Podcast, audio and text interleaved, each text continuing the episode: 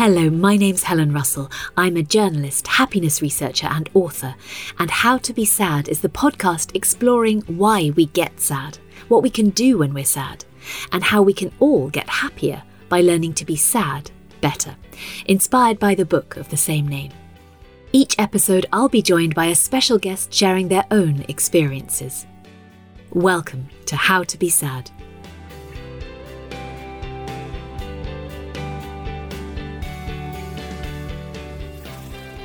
Rosie Green is an award winning journalist and columnist who spent 20 years writing about beauty, fashion, spas, and health, as well as interviewing and styling countless celebrities.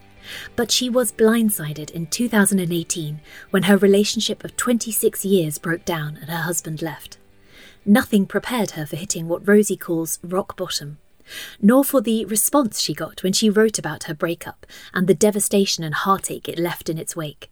In her new book, How to Heal a Broken Heart, Rosie writes honestly and openly about how she managed to move forward, about the experts, books, and advice that can help anyone who's experienced a split to feel better and less alone. Her mission now, she says, is to share everything you need to create a truly ass kicking Plan B. So, Rosie Green, thank you for being here today. Thank you for having me. How are you doing right now? How is your lockdown going? Actually pretty good. You know, I, I, thought I would struggle with lockdown a lot more than I have because I'm a real kind of people person. You know, so I really kind of miss the girls' nights and the, you know, I, am definitely an, an extrovert rather than introvert. But actually, I feel, I do feel like I've got a lot more space to do things. And I'm very happy that the sun's come out. I'm very weather dependent on my happiness. so that's made me, that's made me feel great. So yeah, the, the long, the short answer is good. You're doing okay. This is good. This is good. I loved your book. Everybody should read it. You are so well loved and admired as a writer with a reputation for being sunny, and you are so smiley and positive and glossy. And I wonder whether that made it harder to talk about, you know, this sadness and the heartache and, and the fallout from it initially. You know, it didn't. I, it's quite interesting that I, I am very smiley and I'm very positive generally. I'm definitely glass half full. I've always liked and admired people that you know tell it as it is. So if you're feeling crap, you say you say I'm feeling crap. And actually, I you know, I feel like I'm missing a bit of a chip, a bit of a pride chip, because actually, if I feel really shit, I, I will tell people that I feel really shit.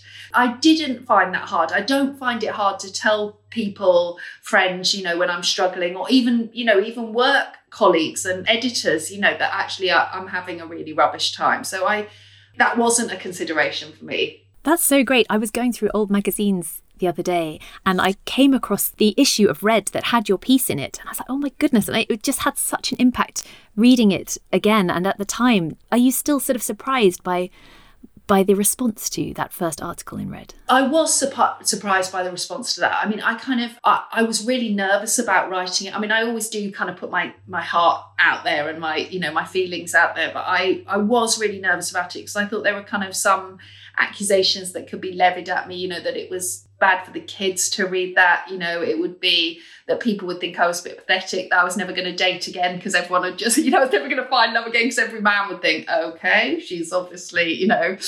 All those those readers have read, yeah. yeah, exactly. So I think, you know, I was I was nervous about that, but I and I was really touched by the response actually, you know, and it kind of it did make me feel really supported actually, and and, and I felt the empathy of, of so many people that it was, you know, it was a genuinely very positive experience. And for anyone who hasn't read it or has not read your book yet, um, are you able to to fill us in a little bit about what happened back in 2019? Yeah, well, it was 2018 actually, because it was um, it, yeah. He, my husband left in 2019, but in 2018. So, so sort of little bit of background was that you know we met when we were very young. So we met at 18. We've been together for 26 years. We, we were married for 15 years and he was the uh, you know i always said he was the kind of constant in my equation. He was very solid very moral. You know he was the guy least likely to kind of leave his family. I always feel guilty saying that because he didn't leave the kids he left me so i must i mustn't say that. Um, I, I sort of always had him as a kind of really stable supportive you know backstop then in 2018 just as we were coming into the summer and it was that very hot summer of the um, of the olympics he started behaving in sort of slightly differently was sort of going to the gym much more was was kind of crosser was was just sort of saying and doing things that were really out of character for him. Then suddenly he he sort of said i don't you know I, I don't love you in the same way anymore. I found some messages on his phone and i was like what's going you know what's going on here? He'd never been anyone that i'd worried about in that sort of sense so i suddenly realized that you know he didn't kind of want to be in this anymore and he most probably wanted to be in it with someone else you know and so for me that was just it, it was so shocking and i just couldn't believe it so then i spent kind of four months massively trying to hold it together and trying to keep him in the marriage. Well, also like my brain was going 100 miles an hour. He was telling me that he wasn't seeing this woman who, you know, he'd had the messages with, and I was sort of couldn't believe that, but wanted to believe it. So, you know, it was just devastating for about four or five months until he finally left. And then it's when I started to feel my recovery could start at that point. You you're very um, honest about your your aspirations. I think growing up similar to me with a, a single mum is that yeah. similar? Yeah. And how the you know the cottage in the countryside and the beautiful children the strong steady husband gave you sort of the base. You'd created this life that was the opposite to the one you had grown up with. Do you think you realized at the time that you had been kind of very working very hard to create that life for yourself?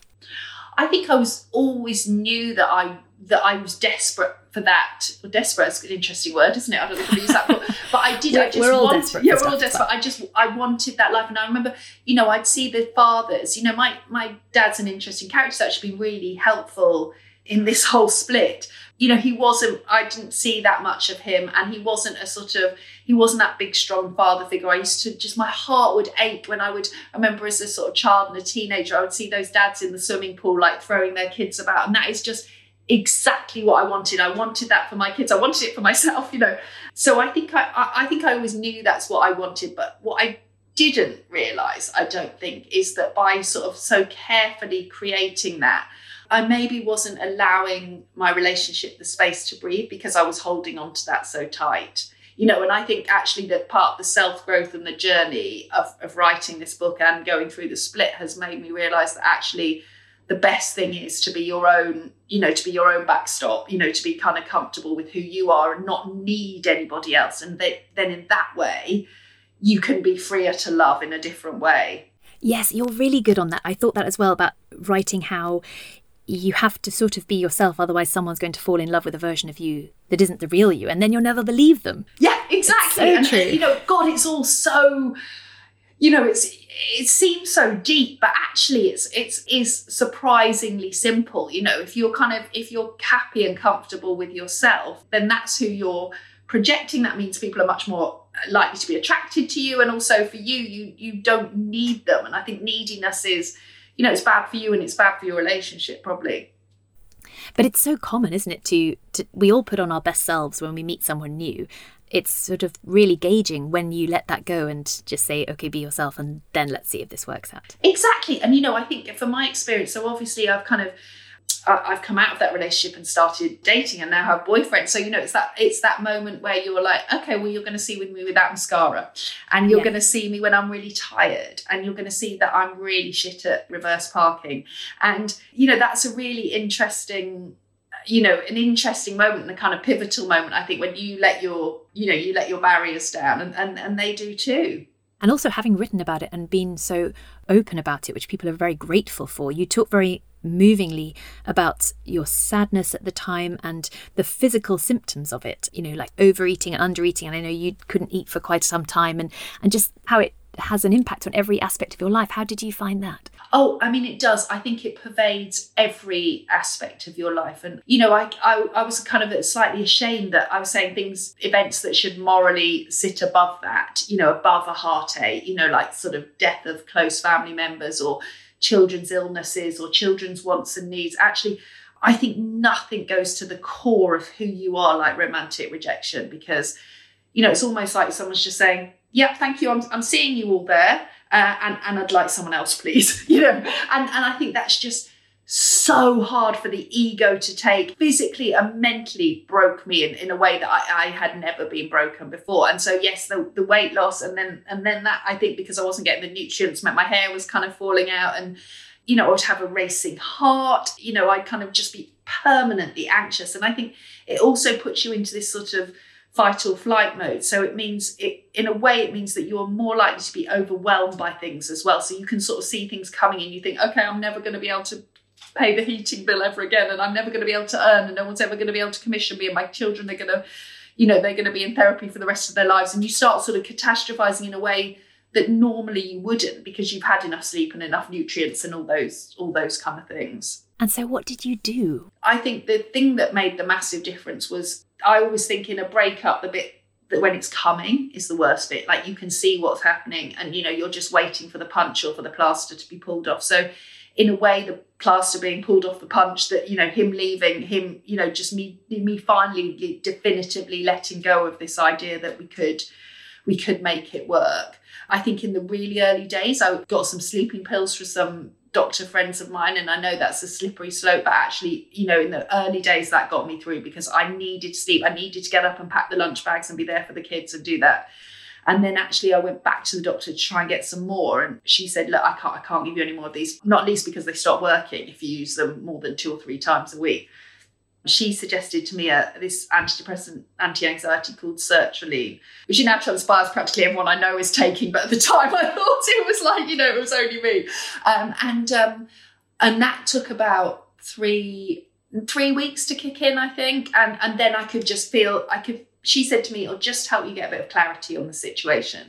And it actually really did. I mean, uh, it's actually my most engaged with, liked, commented on Instagram post. I just put a picture up of the sertraline and said, you know, I am taking these because I, I felt like so many people were looking to me for like, oh, how, how do we navigate heartbreak? How do we get through? How is, sometimes I thought, you know, people are like, how is she okay? How's she coping? And I thought that's such a major part of it that it would be remiss of me not to mention it and not to again there are all these things like online dating searchly all these things that feel a bit uncomfortable to confess to but are really vital. I mean i feel like i should caveat the um the sertraline with i did try to come off it and that was pretty horrific. So i think we you know that we need to need to talk about that as well.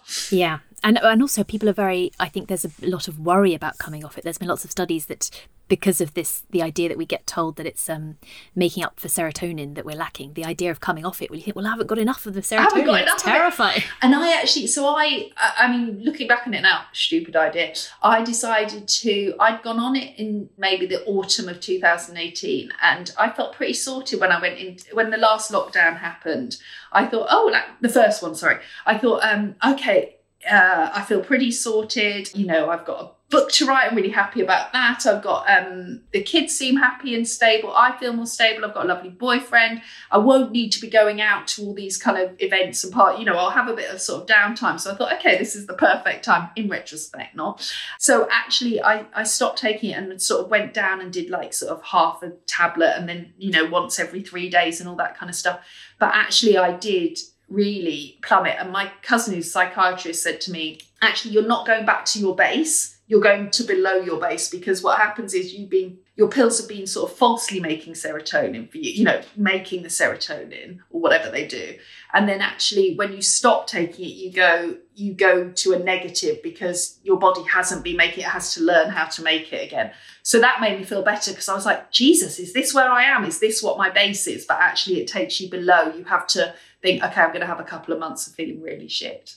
And what and did that pan out that way? So I think it stops. It's an inhibitor, so it stops it draining away. So it's it keeps hold of what you've got. It keeps hold of what you've got. Okay. And did it then after a few months manage to get you feeling back on an even keel? I didn't give it a chance. I went back on it. And so it did. I probably was totally off it for about two weeks, and then actually I then split up with that boyfriend, and then my son got diagnosed with something, and I thought actually, and then you know lockdown it wasn't like the sort of fun cake baking thing we all thought it was. We realised it was going to be in there for a really long time. So I went back on it. And now, so I've got this little thing in the back of my mind saying, okay, one day you're going to have to do this, but actually the side effects for me are minimal. So I, you know, I think I'll just wait until I'm in a really, really happy, sorted, totally comfortable place. Yeah. It's interesting talking about your, your cousin who's a psychiatrist, yeah. did you say?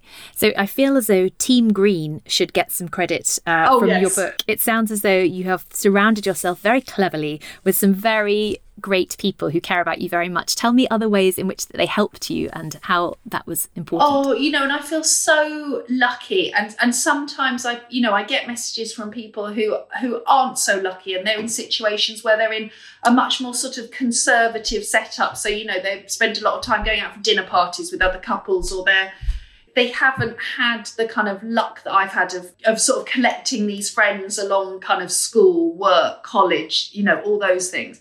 So I sort of I worry about alienating people who don't have that amazing network, but I feel very lucky that I do. And yeah, I think in in a way it's it's so critical to your recovery. I think all those those different types of friends. I mean, I have party friends who I probably wouldn't ring and tell them my sort of worst fears and feelings because that's not who they are. They want to go out and drink rosé and dance on tables. And then I have the friends who are just really happy and prepared to listen. And I think for me, a lot of it is trying to remember, even when you're in the depths of hell, to be grateful and thankful, because I think everyone responds to that, right? And also to sort of spread out the load a bit because you know if you're hmm. ringing someone for two hours every day and crying on the phone that's a lot for someone. I feel like you have to prop you know you have to probably you know have a few different people that you're doing that to to kind of spread the load.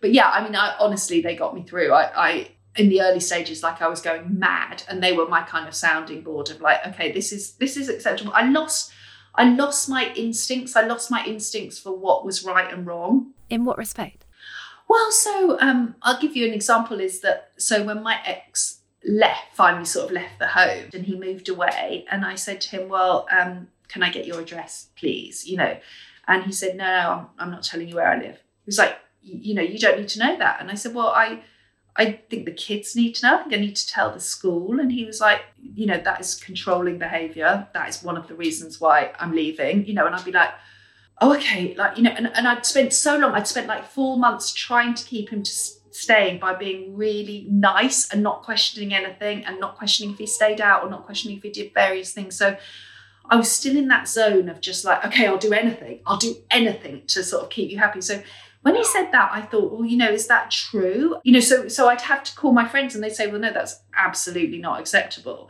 But I think the whole sort of gaslighting thing, which I I don't want to make him out to be some evil villain. I don't think he necessarily even knew that was what he was doing. And, you know, maybe I was doing some of that back too, but, you know, he'd be so certain about things like that that if somebody you have trusted for so long is telling you those things absolutely in a certain way, it's very hard to A, question them because you just get a wall of no, no, no back. That was really hard, but friends were invaluable at that point. And I've heard you say as well um, of you know, you were saying not to put the load too much on one particular person, that you were almost chain smoking, chain calling your friends. You'd pick a different one. I was. So I would, I mean, and any time on my own would be the worst possible time. And I know that you, you know, you touch on this about, you know, how to deal with those sad emotions and not push them away. But I found any time on my own unbearable because it it made me think about things, obviously. So any phone, any car journey, any train journey, any time that I was on my own, I would call everyone and just work my way through. And I couldn't answer my own questions quite often. So I would, I, I just felt like I couldn't, I couldn't or I didn't want to. So, you know, any kind of question about what he'd done or what he'd said or you know all those things i had to talk them through with everyone and they were all very very patient but it took a while until i can now take a deep breath and think, okay, what's my response to this? What's my gut feeling about it? I think that's so interesting. Have you read um, Glennon Doyle's book, Untamed? No, and people keep recommending it to me. Okay, so I need to recommend that. So good. Well, just this idea that often as women and as people pleasers, we have been polling other people for our identity for much of our lives. And you know, what do I think about this? It's really good. That is really interesting. Okay, I would definitely do that. What is interesting to me is in my work, I have a much more uh, tuned sense of what I think is right or wrong and much more confidence in my reaction.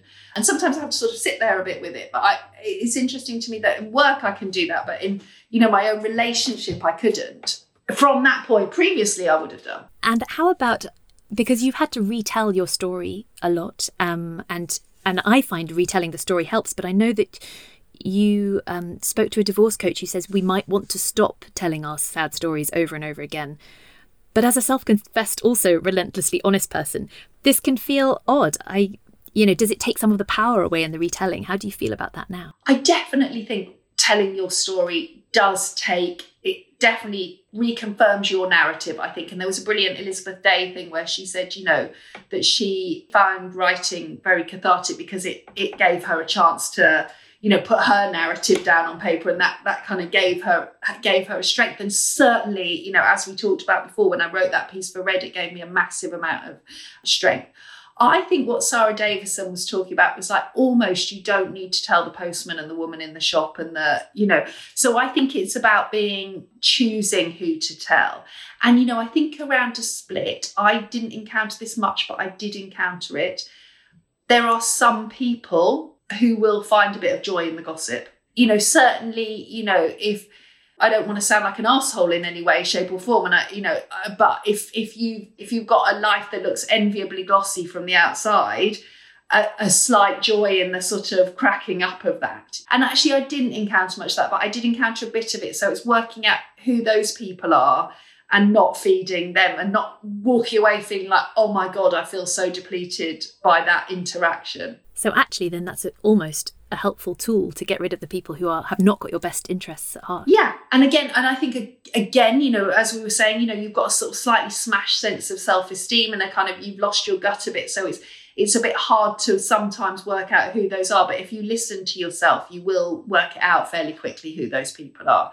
I mean, and as I say, it was so limited. But there was one woman who was a she was a, a neighbour. Don't hopefully she won't listen to this, and um, she um before you know before you know, I'd told even best friends before before I told anyone. She'd obviously heard either me or my husband on the phone or, you know, talking and, and you know, came and knocked on the door and was like, you know, I hear this is happening, blah, blah, you know, and the children were in the background. And I was thinking, oh my God, you know, they're going to hear this from this sort of like strange neighbor who I've probably ex- exchanged like three sentences with. And she, it was so weird. Obviously, you know, it was done under the guise of helping, but it really wasn't for that reason. It, that's like that old school kind of Midsomer Murders gossip. Yeah, it, just was. I, I, was genuinely shocked. I was like, is this really happening? Are you really going to do this? You know, and she, I, just, you know, it was so bizarre. And you spoke earlier about, you know, finding your gut again and feeling off kilter and, and wondering, you know, am I am I lovable? Is it me?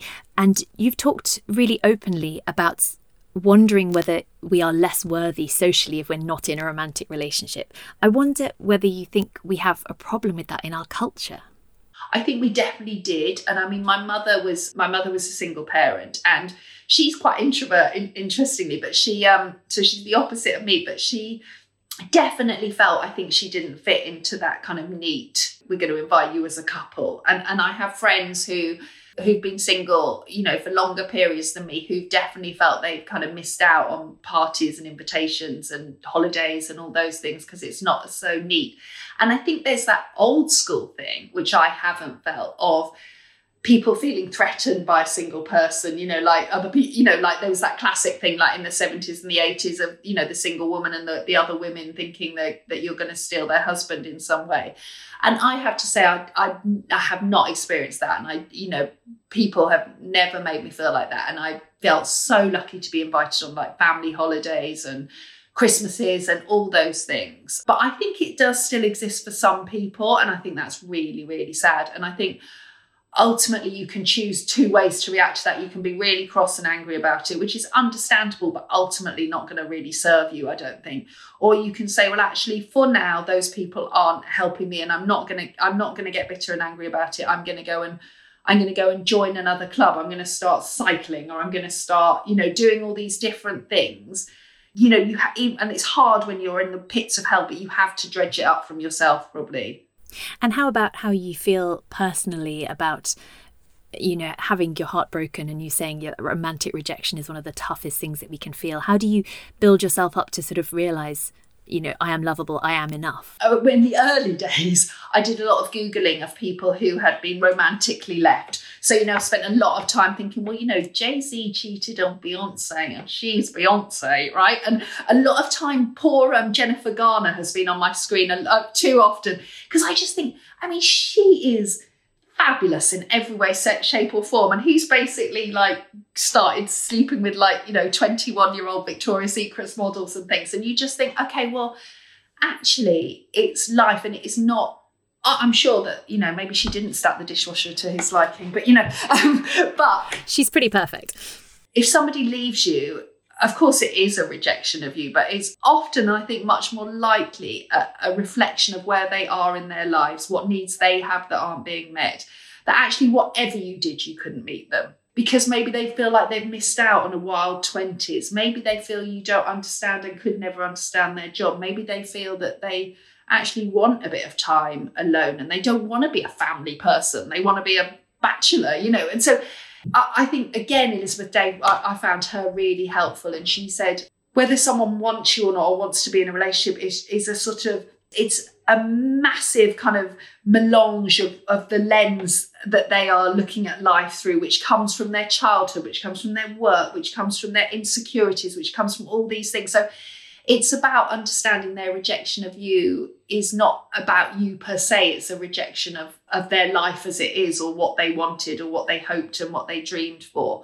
So i think coming to understand that and then also i think the thing that always really helped me and i can't remember who turned me on to this but this idea of look at it as your best friend would look at it. And you know actually i knew my friends were looking at it thinking well, some of them were really sweet and saying, I think he's insane. And some of them were like, actually, this is just a really shit situation. It's a really shit thing that's happened to you.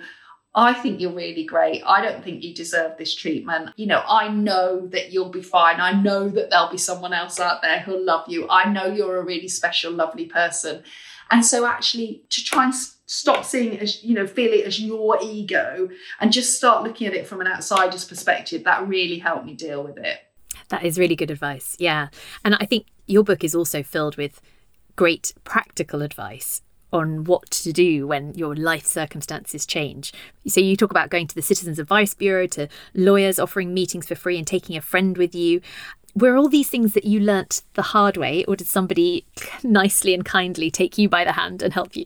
Again, like part of the reason I wanted to write the book is that I felt like I was so lucky in terms of the, the people that I was surrounded by. You know, I have doctors in my family, I have lawyers in my family. You know, I grew up single parent going to a comp in Birmingham. I didn't, you know, but I have this sort of mix of, of family, and I realised that I'm very lucky in having having this massive support. And I also knew that journalistically, if I ever faced a problem, whether that be like having rosacea for my skin or, you know, I can't find a swimsuit that fits or, you know, whatever it was before it was much more, um, uh, you know, much more surface things, that I could write about it and find the answers. So I, that's how the book came about was that I just thought I'm so lucky in being able to find these answers uh, to, to these things. So that's why I did put all those practical tips in because also I feel there's such a there's such a massive anxiety for people, you know, certainly the legal stuff. And actually, I did an IGTV with um, this lovely woman called Lisa Conway Hughes, who's a financial advisor. And it was a really good reality check for me because it makes me realize, you know, there were, you know, obviously we all have financial worries. We all think, oh my God, you know, we were barely managing as a twosome to meet the bills. How the hell, if someone else is running a, another household, is this going to happen? There are sort of awful things that people email me and they just say, look, you know, he's gone and there's no money. He's not putting any money in. I've got two kids and I haven't, I left my job because I didn't, you know, I was the carer you realize that there's just really shitty situations out there. So, how to help people fight through those. And the lawyer thing was one thing that, even though I really, you know, he was very keen to go to mediation, and actually, I knew in my heart that I couldn't fight my own corner at that point. And, you know, lawyers are expensive, but I thought actually, I knew in the long term that that's what I needed to do. So, you know, there is, I hope the book helps people in, in, in that sort of areas. Yeah, that's really interesting. Yeah, so you were aware that even though this was going to be more costly, this would help you to just keep your preserve yourself. You know, I couldn't fight my own corner and say that's utterly ridiculous. You're not telling me where you're living. So how was I going to say actually your pension's being valued too low or whatever? You know, I, I just knew that I couldn't sit there and fight my own battle, which I mean, kind of makes me slightly ashamed, but actually, you know, I'd just taken such a battering. I think you know, I knew that I needed that help. You're you're also very good at tackling the more rolling up your sleeves aspect of newly single life. You teach us how to check tyre pressure uh, and any job that often falls under a partner's remit that can feel daunting. That was great, also. Well, do you know what? I'm not actually great at that, but I knew that I needed to. There were so many jobs that were so laced with hurt that I just didn't do and I just couldn't do. And, and some of those were opening bills. I, I just didn't hadn't taken on the bills in any way, shape, or form. And some of them were those things like the car pressure. And to me, it just felt so unbelievably hurtful that A, he didn't care that I was driving around, you know, after caring for all these years that I was driving around in a car that could potentially be, you know, dangerous because all the kids were, or, you know, I just, to me, that just felt so horrific that it sort of stopped me from going to, and I almost, it was almost a slight sense of wallowing in it a bit as well, I think. So, so again, those were the things that I just thought, okay, I've just got to embrace it. I've just got to do it. And it was a sort of one, two, three, fuck it type thing. I just have to go and how hard can it be? You know? Who knew? But you're also you're also very funny, and you talk about um, when you feel ready to start dating again. Can you share maybe your analogy for comparing various dating sites to their supermarket equivalents? well, I have to give credit to my boyfriend on this. Actually, that was his comparison because I actually only went on two dating sites, whereas he obviously has been through a whole gamut of them, as we can tell. He came up with this analogy of being like, you know, the different dating sites being sort of similar to your different supermarkets. So there was kind of you know, at the kind of more elite end, there's this there's this one called Raya, which you know you have to be a celebrity to be on and get kind of you have to be nominated by six other people, which I think actually I compared to Whole Foods, you know, Planet Organic or something like Notting Hill, and then and then Hinge, which is how I met my boyfriend, compared to Waitrose. So it's like you know, it's quite a lot of you know, there's quite a lot of choice. Everyone sort of seems to be fairly, you know, or have their own tea, you know, that kind of thing. An essentials range, yeah, exactly. And then, uh, and then, sort of saying down at the, you know, the sort of lower, the lower kind of price point, the sort of Lidl, where there's there's a lot to choose from, but you have to be a bit pickier. You know, you have to kind of you have to sort out the stuff that's really bad, and then there are a few gems in there. It's very funny with anyone who hasn't read it. And the book ends with you rising like a phoenix, and and you share how you found answers to some of the questions you were asking at the start, like when will you stop waking up with that that feeling in the pit of your stomach, and when will you stop crying every day, and that was approximately three months, I think you said. I think that's so powerful with the benefit of hindsight because all we want really, when we're feeling anything sad like this, someone to take us by the hand and say, this is going to feel better in a while. And here's how long. And as a journalist, you know that actually those are the questions that you quite often omit because there is obviously no answer is there to you know everyone's going to be different. But actually the definitive things are what you're craving right at the beginning right as you say. So i just thought well i, I can only say my experience of that but it does seem to be generalized. And actually i think that was what I really wanted to show in the book. The book split into chapters of like, you know, that follow the same sort of stages of grief, implosion, denial, acceptance, growth, you know, these kind of things. And actually, even though we are all different, we do seem to follow the same kind of path. And, and my main aim for the book is that you, you know, you see people who are still really bitter or still really broken by a breakup, you know, decades on. And I just thought, that is what I don't want. So uh, there is no way really of speeding it up, I don't think, but there is a way of emerging from it, you know, more self aware, stronger, happier with yourself, more likely to be content and happy, I think. Are there any more of these timeline milestones that you've come to appreciate since writing the book? I wonder. I, I was talking to a friend of mine who's sort of been through something similar, and you do things and then you look back to where you were a year ago and you think, oh my God, I was in an awful state then. But then I still think probably in a year's time, I'll look back to where I am now and think, oh, I'm so much better now. you know, so I think the answer is that it, it does take a long time. It does. And there are times when it still does really hurt. So it's not, I don't think it's ever kind of complete, but actually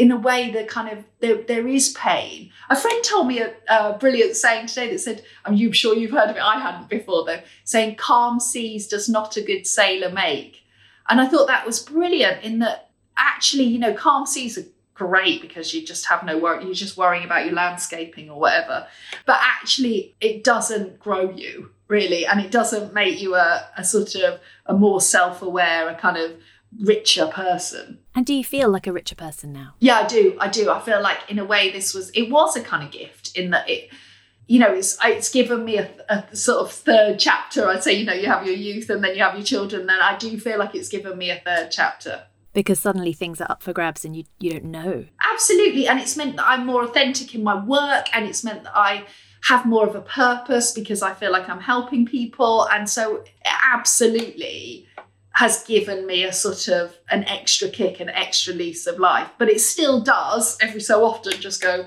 fact, my cousin and I met yesterday and you know, for a lot of my friends and my family, you know, this was somebody that was there for them. It's a real sadness for them that he's not there anymore. And and I don't think we've touched on that whole thing with friends and your ex because you know, a lot of people write to me and they'll say, I find it so hard that my friends are still seeing them, especially if they've behaved badly, or even if they've not behaved badly, they've just said that thank you next, you know.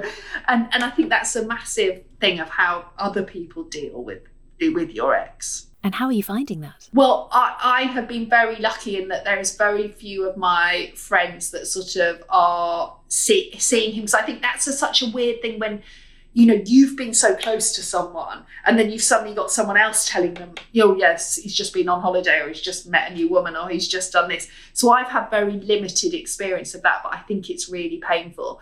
The other thing of kind of you know talking to people about how sad they are actually generally helps me, not because I want them to be sad, but because it it sort of validates for me that he he was this sort of lovely person. And we did have some lovely times you know we didn't it, it wasn't like i kind of missed something you know for a really long time. I think people just have to behave in a certain way if they're going to extract themselves sometimes you know.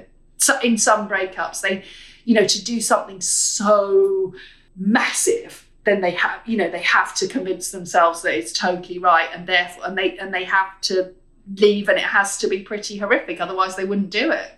Yeah nothing's black and white is it? It's the the nuance. And how do you look after yourself now when you're feeling sad? I can tell myself that tomorrow is another day and i think when you're in it you just think i'm going to feel like this forever all the time. And actually what i've realized is you do have bad days and you do have bad mornings and you do have bad hours, but actually they go, they pass.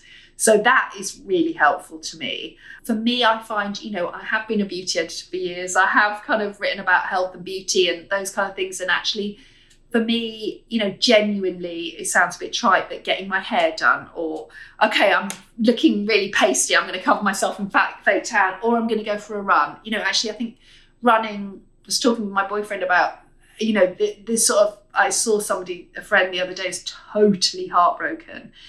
And she said, I'm just addicted to him. You know, I look at him on Instagram and do all that sort of thing. And he said to her, you know, I, I took up cycling because that, that sort of became my addiction, but actually, it's a it's something you know you're switching the focus so for me i did a lot of running with a couple of friends and you know that served a double purpose of kind of getting out running so feeling good about the exercise but also chewing things over and kind of being out in the fresh air. So those were the things that really got me through. That's good advice. And finally, what would you tell your 21 year old self now, with all that you know about how to be sad? Would you change anything? I would say be brave. And, you know, it was my, I think I had two real massive fears in life. And one of them was abandonment, which I think probably, you know, without being too like overly dramatic, came from my dad leaving when I was younger, which I didn't think really affected me. But I think it made me someone that kind of clung on tight to to that backstop. So I would say deal with that. You know, talk to someone, read about it, have therapy, do those things. It will give you a kind of immense freedom. So sort of part of me wishes I'd had that freedom early on. And I think, you know, I always because of that sort of conditioning, you know, conditioning myself almost, it meant that I didn't have a wild 20s and I didn't go and have sex with lots of people and I didn't go on lots of dates and I didn't you know I don't think I think I I restrained myself a bit. So I think I would say go and really think about that. That's very good advice.